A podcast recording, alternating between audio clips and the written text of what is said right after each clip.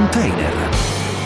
L'approfondimento settimanale su autotrasporto e mobilità di Massimo De Donato.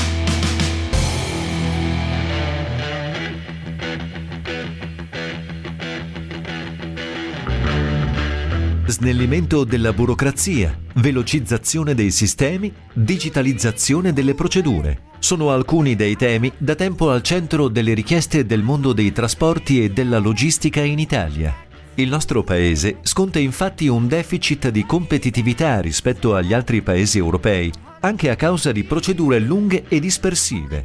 Pensiamo ad esempio agli oltre 400 provvedimenti amministrativi che ricadono sui vettori e sulle merci, il nuovo esecutivo ha avviato una serie di incontri con stakeholder, associazioni di categoria e rappresentanti di tutte le modalità di trasporto in vista della stesura definitiva del Piano Nazionale di Ripresa e Resilienza. Un dialogo che lo stesso ministro Enrico Giovannini ha assicurato proseguirà anche dopo il 30 aprile, data di presentazione del PNRR alla Commissione europea come intervenire per rendere questo comparto realmente efficiente e in grado di competere con gli altri paesi europei. Salve a tutti da Massimo De Donato, benvenuti a questo nuovo appuntamento con Container, l'approfondimento settimanale di Radio 24 dedicato al mondo dei trasporti e della logistica, un mondo in profonda trasformazione che sta cominciando in queste settimane, in questi mesi a confrontarsi con il nuovo esecutivo, tante le problematiche sul tavolo di confronto che riguardano appunto questo, uh, questo settore, noi ne parliamo oggi in compagnia del nostro ospite che è Guido Nicolini, presidente di Confetra, buongiorno grazie per essere qui con noi. Buongiorno a lei e a tutti gli ascoltatori, grazie. Allora, ehm, cominciamo proprio con questo confronto che ormai è diventato costante con, uh, con l'esecutivo. Avete cominciato un'interlocuzione con vari uh, dicasteri, dall'ex dicastero dei trasporti, oggi delle, delle mobilità sostenibili, uh, a quello per il sud. Insomma, un confronto a 360 gradi. Come sono a 360 gradi le problematiche di questo settore, appunto dei trasporti e della logistica? Quali sono le principali da affrontare secondo voi? Ma guardi, eh, noi abbiamo appunto avuto, come lei ha detto, alcuni incontri già con eh, rappresentanti del nuovo esecutivo, tra cui appunto anche il ministro Giovannini del nuovo Ministero delle Infrastrutture e Mobilità Sostenibili. Diciamo, noi abbiamo evidenziato lui eh, un aspetto che per noi è molto importante, perché al di là delle infrastrutture eh, materiali, che sono sicuramente importanti per il Paese, eccetera, abbiamo ancora notevolmente inarretrato con quello che riguarda la possibilità di avere delle procedure di eh, burocratizzazione e di velocizzazione dei sistemi che possono permettere alla logistica di essere competitiva come sono competitivi gli altri paesi. Questo è per noi è una cosa molto fondamentale. Eh, noi abbiamo eh, nell'ambito dei controlli sulle merci e sui vettori abbiamo una marea di controlli, abbiamo, oltre, abbiamo evidenziato che sono molto, oltre 400-440 controlli procedimenti amministrativi di controllo sulle merci e sui vettori che sono spalmati su 17 pubbliche amministrazioni. Ora, eh, sappiamo che invece in Europa questi procedimenti sono circa una cinquantina e sono principalmente tutti in capo al Custom Office eh, nazionale. Mm. Quindi, questo è uno Quindi c'è un tema di semplificazione burocratica, mi sembra di capire. Ah, assolutamente sì, noi abbiamo addirittura un, eh, dal 2016 c'è una legge per il famoso sportello unico doganale, il famoso SDOC, che ormai ne parlano tutto il mondo, tutto il mondo diciamo, del nostro settore, mm. e non sono ancora stati fatti diciamo, i decreti attuativi per rendere esecutivo questo sportello unico doganale. Siamo l'unico paese europeo ad avere il doppio controllo doganico e finanza sulle merci. Abbiamo eh, una legislazione sulle spedizioni che risale al periodo fascista, il codice civile del 42, non abbiamo adottato la rete di vetture elettroniche CMR per, per, i camion, i camion fanno ore di fila per il carico merci nei porti e non si riesce a garantire con un sistema informatico che funzioni un, un appuntamento intermodale. E poi ce ne sarebbero una marea di queste situazioni legate appunto alle, alle cosiddette semplificazioni.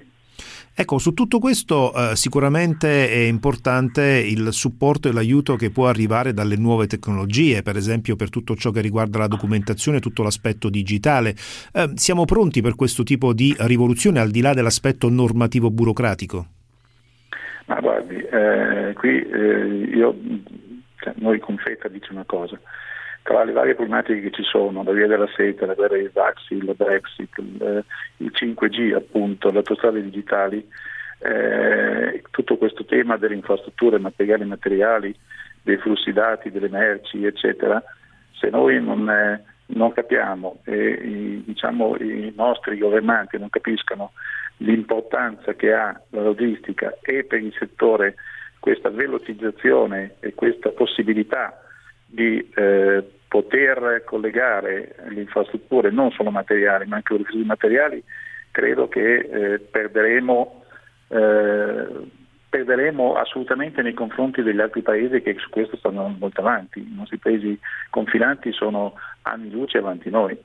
Ecco, ci sono poi alcuni paesi che hanno fatto dei trasporti e della logistica l'elemento centrale del prodotto interno lordo, pensiamo ad esempio all'Olanda, alla stessa Germania, eh, che ha nell'attività logistica una, un elemento importante appunto della propria eh, produzione e della propria gestione dei servizi. Eh, cosa ci manca allora, al di là di questo aspetto normativo, ehm, per, per, poter aspirare a diventare un po' come questi paesi? Eh, ne abbiamo anche le caratteristiche, visto che poi questi stessi paesi vengono a fare shopping nel nostro paese e comprano comprano imprese di logistica anche importanti? Ma guardi, il fatto che imprese vengano a comprare imprese logistiche importanti nel nostro settore è sì eh, importante, però è, è, relativo, nel senso che se anche queste imprese che investono nel, sul nostro territorio possono portare del valore aggiunto, ben venga. Io non mm. sono eh, diciamo, eh, un oppositore a investimenti esteri anche sul nostro territorio, per amor di Dio. È una questione di carattere commerciale, è una questione che deve consentire comunque la possibilità di essere aperti a qualsiasi tipo di, di, di inserimento.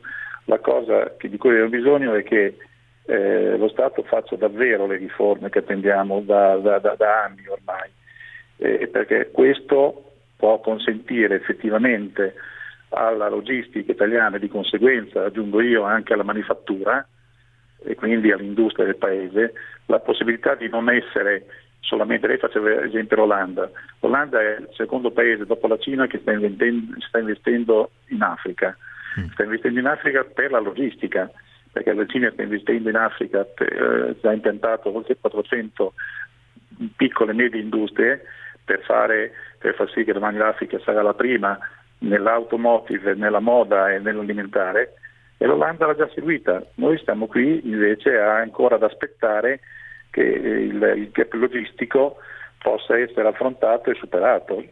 Noi abbiamo bisogno e confidiamo onestamente che il nuovo Ministero, il nuovo Governo, eh, il coordinamento dei Ministeri, l'unità sostenibile, il sviluppo dell'organizzazione, eccetera, si possa finalmente affrontare il tema della funzione logistica del Paese in visione unitaria, strutturata e trasversale, perché mm. se non lo facciamo assieme, ognuno va per conto suo, non otteniamo nulla, anzi.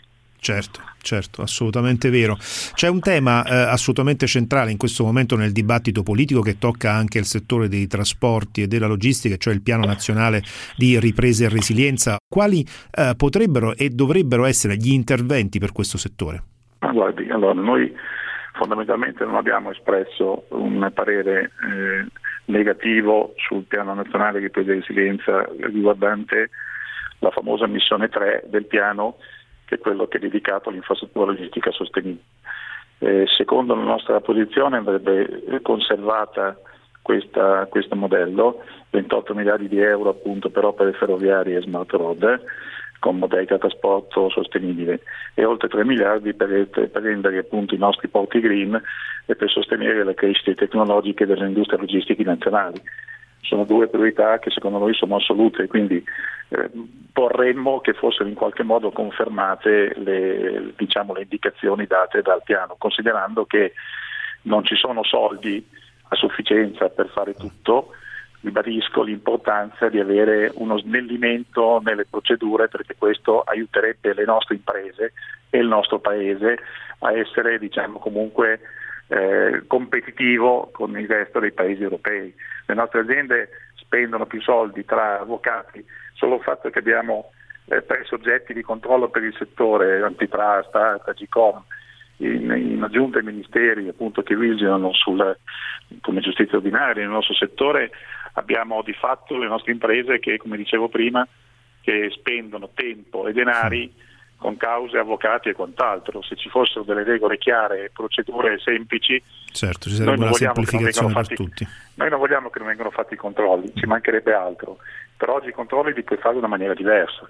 Non puoi avere mm. due controlli dogane e guardia di finanza, li unifichi e fai in modo che ci sia la, la possibilità per le aziende di essere competitive, ma non per loro stessi, per le merci italiane che devono essere importate ed esportate. Certo e noi seguiremo con grande attenzione l'evoluzione eh, di queste problematiche. Termina qui questa puntata di oggi di Container. Salutiamo e ringraziamo il nostro ospite Guido Nicolini, presidente di eh, Confetra. L'appuntamento con la nostra trasmissione torna come al solito sabato intorno alle 13.15. Prima di lasciarci vi, ricordo il nostro indirizzo email che è container-radio24.it. Un saluto e un buon viaggio a tutti da Massimo De Donato in collaborazione con l'Albo Nazionale degli Autotrasportatori.